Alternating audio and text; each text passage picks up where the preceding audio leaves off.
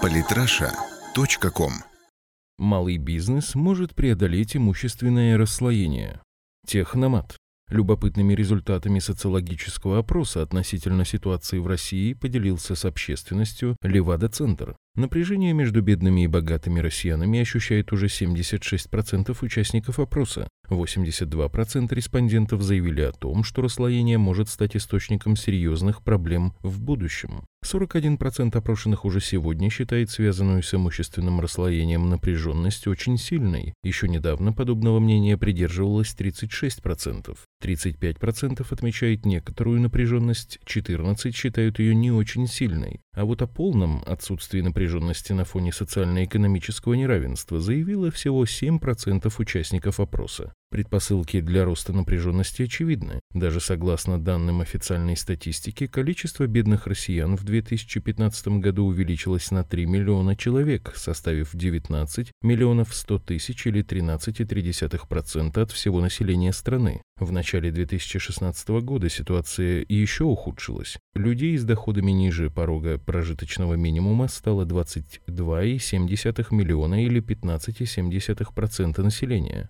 Правда, формально разница в доходах между 10% самых богатых и самых бедных по сравнению с прошлыми годами немного сократилась и составила 15,6 раза, но особого повода для радости это не дает. Дело в том, что заработки бедных и так были мизерными, и даже небольшое сокращение реальных доходов элементарно ставит их за грань выживания. На этом фоне уже не так принципиально, сократились ли доходы у семьи олигархов с 800 миллионов в год до 600 или 650. Правда, не все новости у социологов были плохими. Кое-чем они все-таки смогли порадовать. Как оказалось, в России снижается количество людей, считающих, что в стране имеет место некая внутренняя напряженность по национальному или религиозному признаку. О наличии этнической напряженности заявляет всего 52% опрошенных. В перспективе что-то подобное допускают 60%. Признаки конфессиональной напряженности замечает 48%. Возвращаясь к болезненным вопросам, отметим, что чудовищное имущественное расслоение в России заметно невооруженным глазом. Эксперты говорят, что для этого достаточно посмотреть настоящие рядом на улицах российских городов автомобили, разница в цене между которыми составляет около 100 раз. Для того, чтобы имущественная напряженность не вылилась во что-то более неприятное, исследователи предлагают содействовать запуску практически неработающих сегодня в России социальных лифтов, в частности за счет поддержки малого бизнеса. Кроме того, снизить напряжение можно по европейским рецептам, подняв налоги для богатых и пособия для малообеспеченных. Однако большой вопрос, пойдут ли на это российские элиты, у которых с бедными соотечественниками общие интересы не всегда совпадают.